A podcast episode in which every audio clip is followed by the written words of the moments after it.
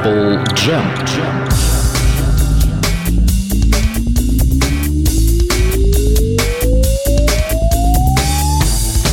Как же иначе может быть? Сами подумайте, четверг, 10 вечера, что еще вы ждете в это время? Ну правда же, не Микки Мауса. Вы ждете программу Apple Jam и правильно делаете, потому что я ее жду, и все ее ждут, и не ждать ее нельзя, потому что она взяла и пришла, чего ждать-то то, что уже началось. А, ну так вот, о чем бы сегодня бы, думаете вы, что ожидает вас в программе Apple Jam? А, давненько не обращали мы свои взоры на Джорджа Харрисона. Очень давно. Ну, правда же. Вроде как исчерпали всю его дискографию, вроде уже все прослушали, что можно было прослушать. А нет. В загашничке лежит его самая первая сольная работа. А именно альбом Wonderwall Music. Пластинка, которая э, была э, начата записываться, если можно так сказать, в 67 году в декабре месяце, продолжила записываться в январе 68 года, то есть на самом стыке 67 и 68 года сия пластинка была э, сотворена Джорджем. Но не одним Джорджем, много индийских музыкантов участвовало в записи этого альбома, а также участвовали Эрик Клэптон и Ринго Стар под псевдонимами. Они участвовали. Э, псевдоним у Ринга был очень хороший. Он был как Ричард Снэйр, то есть Ричард Малый Барабан. Э, но у Клэптона тоже было созвучно с э, его именем настоящим. Ну так вот, что за альбом вообще, откуда он взялся, почему он имеет место быть и как его слушать? Сразу скажу, слушать его сложно. это непростая работа. Ну, во-первых, это саундтрек. А, многие из вас об этом знают, саундтрек к фильму One the Wall. А, что об этом э, помнил сам Джордж Харрисон, что он об этом вспоминал, потому что э, в антологии, конечно же, есть несколько строчек, в антологии Битлз, в книге «Антология Битлз», есть несколько строчек, посвященные этой работе, работе Харрисона над этой пластинкой. Надо сказать, что Джордж и сам-то не очень много помнил о том, как сия пластинка была записана. Однако это первый лонгплей, который вышел на фирме Apple, тем не менее. И вот сегодня мы будем слушать э, с пластинки, э, мы будем слушать с Apple издания, но это новодел. Это вот как раз из той коробки Харрисона, которая была выпущена только что. Э, все альбомы, которые были выпущены на Apple, и все альбомы, которые были выпущены на Dark Horse. Э, э, так вот, Apple пластинка новая, 180-граммовый винил, стоит здесь у меня на проигрывателе и ожидает, когда иголка опустится на ея. Или на нея, как уж больше нравится пластинке. А, музыка сложная, потому что в ту пору как раз Джордж и увлекся индийской культурой в полный рост, индийской музыкой в два полных роста. И э, что думал сам Джордж, что это его увлечение как-то передастся и всем остальным. Вот что вспоминает Харрисон по поводу записи этого альбома. В январе 68 года я был в Бомбее. Это уже вторая рекорд-сессия, потому что первая была не в Бомбее, она и май. Первая часть альбома записывалась. Так вот, э, где э, работал над музыкой к фильму Wonderwall, э, так сказать, «Стена чудес» в переводе на русский. Картины Джо Массо, снятые в стиле хиппи и, соответственно, 60-х. Он спросил меня, соглашусь ли я написать э, музыку. И я ответил, что никогда не писал вообще-то музыку для фильма. Тогда он пообещал использовать абсолютно весь материал, который я предоставлю ему. Это показалось мне достаточно нехитрым делом. И я подумал, подготовлю-ка я для него антологию индийской музыки. И, как знать, может быть, кто-нибудь из хиппи возьмет да и увлечется ею. Вот так думал Джордж Харрисон, когда приступал к работе над этим альбомом, вернее, над этим саундтреком. Э, поскольку, еще раз говорю, это был стык 67 и 68 года, а вы сами помните, что происходило с Битлз в 67 году, это был какой-то шквал событий. Все началось еще в 66-м э, с резкого изменения саунда, с таких треков, как Pepper Back Right, как Rain, как э, э, Strawberry Fields Forever, как Penny Lane. То есть Битлз приблизились вот к этому самому мощному психоделическому звучанию 67 -го года, который и возвел их в ранг э, новаторов, возвел их в ранг великих музыкантов. Э, готовилась, соответственно, э, работа, вернее, не готовилась, а уже шла работа над Sgt. Pepper's Lonely Hearts Club Band, могучая, мощная рекорд-сессия. И вы понимаете, что, конечно же, все их головы были заняты вот этим. Плюс э, трансляция мировая через спутник, где была исполнена All You Need Is Love. То есть любой группе вообще таких событий, одного из таких событий хватило бы на год. У Битлз это все свалилось в один год. Ну и далее, э, далее, конечно же, сумасшедший фильм Magical Mystery Tour.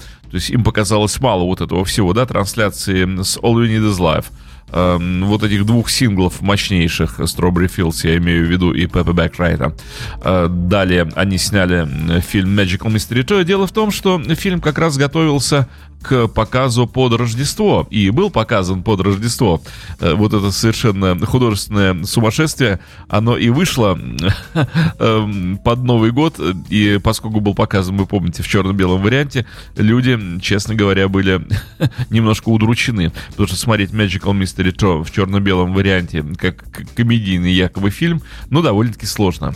Но дело в том, что завершение работы над Magical Mystery как раз совпадало с работой Харрисона над э, Wonderwall. А, поэтому действительно э, у Джорджа в голове мешанина, наверное, была при воспоминании о 67-м годе. Если еще сюда же добавить смерть Брайана Эпштейна, которая случилась в 67-м году, а, как говорит замечательный Алексей Смирнов, лидер группы «Кафе», если вы хотите знать какие-либо тайны, поднимайте аккаунты, то есть поднимайте бухгалтерские счета – так вот, э, мы, э, мы, мы это дело рассматривали, я это дело освещал, что в 67 году Брайан Эпштейн, в общем, задумал кинуть Битлз, если говорить уж так по-серьезному. Он задумал торгануть ими, потому что группа уже год не ездила на гастроли и более не собиралась. И у Эпштейна, в общем, доходы-то поубавились, его личные доходы от Битлз. И Брайан решил, в общем, ими мощно торгануть. Целых два покупателя было. Как говорили сами участники группы, он собирался с нами о чем-то поговорить серьезно. Э, дважды собирался или трижды, а мы все никак не могли собраться, и беседа не состоялась, а потом он возьми, да и помре. Э, и Битлз только после смерти Брайана сразу же узнали, что они, в общем, стояли на продажу а вернее акциями уже было приторговано, и сразу два участника появились. Хорошо, что Битлз сумели, в общем, вывернуться из этого дела. В общем, если Брайан продолжал бы свою жизнь, то, я думаю, был бы какой-нибудь грандиозный скандал в 68 году, и оказалось бы, что Битлз, в общем, остались кинутыми сильно на деньги. Но этого не произошло, еще раз повторю, и группа просуществовала еще два года, э, была создана фирма Apple. В общем-то, фирма Apple и была создана, потому что Beatles увидели, что с ними могут сделать э, предприимчивые товарищи. Уж если Брайан Эпштейн был готов с ними так поступить, то, в общем, кто угодно, как угодно. Так вот, э, начинаем слушать альбом Wonderwall Music. Я думаю, что такую пластинку нужно слушать целиком, без остановок. Это концептуальный альбом, хотя это и саундтрек для фильма. Э, получать по возможности удовольствие. Те, кто любит индийскую музыку, те, кто любит сложно сочиненную музыку, я думаю, воспримут ее нормально, эту пластинку. Ну, а те, кто не воспримут, они могут развивать свой вкус со страшной силой. Потому что это что? Это великий, вернее, кто? Великий Джордж Харрисон. И вообще, это первый сольный альбом кого-либо из Битлов. Кстати, заметьте, Харрисон все время шел с опережением. Он первый э, в группе, э, когда Битлз еще существовали, первый в группе выпустил пластинку сольную, вот эту самую Wonderwall Music. До этого никто сольных альбомов не выпускал.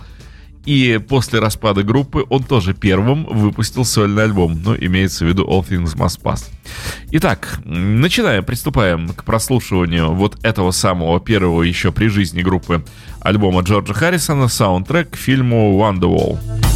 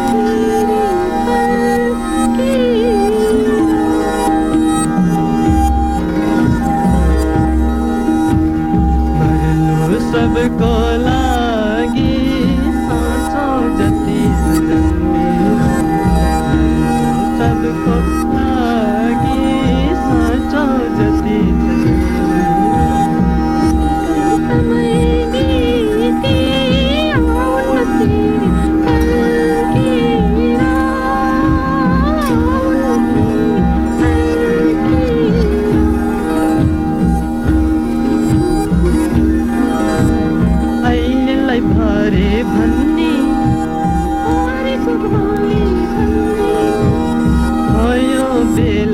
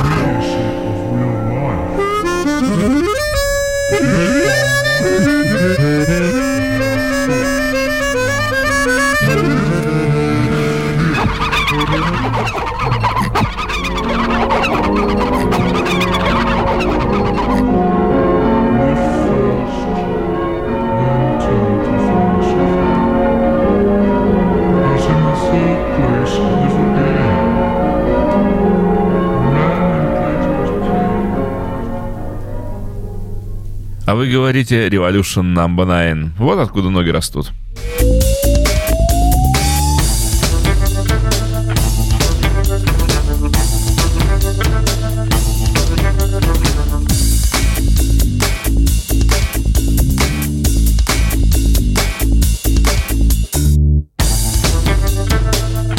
Итак, мы находимся в самой нижней точке глубинного погружения в сумасшедший мир психоделической музыки 60-х годов, да еще смотрим на него через призму Джорджа Харрисона, через э, призму взгляда хиппи, э, средств под названием ЛСД и прочих удивительных вещей, которые и раскрасили 60-е годы вот в эти самые безумные цвета.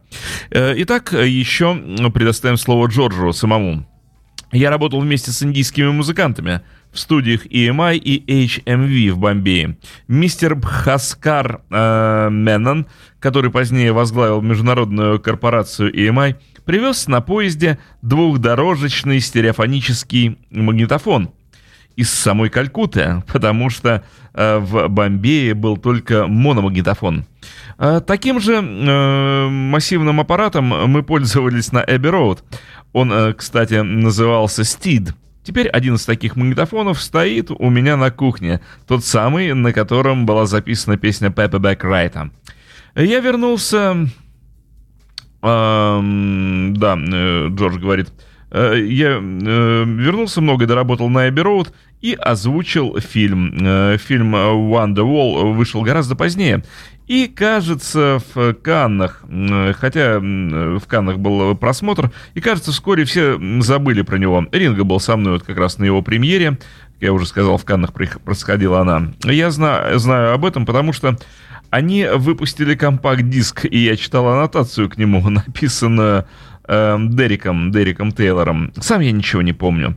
Э, потому что пока не увидел вот эту самую фотографию, на которой мы были сняты вместе с милой девушкой, э, а именно милой девушкой оказалась никто иная, как Джейн Биркин, той, что снималась в фильме. Вот так-то в фильме «One the Wall» снималась сама знаменитая, прекрасная, очаровательная Джейн Биркин. Ну, в общем, э, в ту пору, э, в 67 году, в том угаре, который царил вокруг Битлз, вокруг вообще всей идеи хиппи, трудно было разобрать, кто рядом с тобой находится и чего хочет. Но вот, еще раз повторю, в фильме «One the Wall» среди прочих актеров снималась Джейн Биркин. Ну, а Джордж сотворил вот этот самый безумный саундтрек. У нас вторая сторона на очереди, иголка уже занесена над винилом. Еще раз повторю, мы слушаем сегодня музыку с винила, с эпловского, с новодела, с переиздания Джорджа Харрисона, но э, звук тот же самый, который и был в 68 году, потому что все мастерилось с лент, с мастер-тейпов, тем же самым аналоговым образом. В общем, эти пластинки ничем не отличаются от тех, которые выходили э, в том самом 68-м.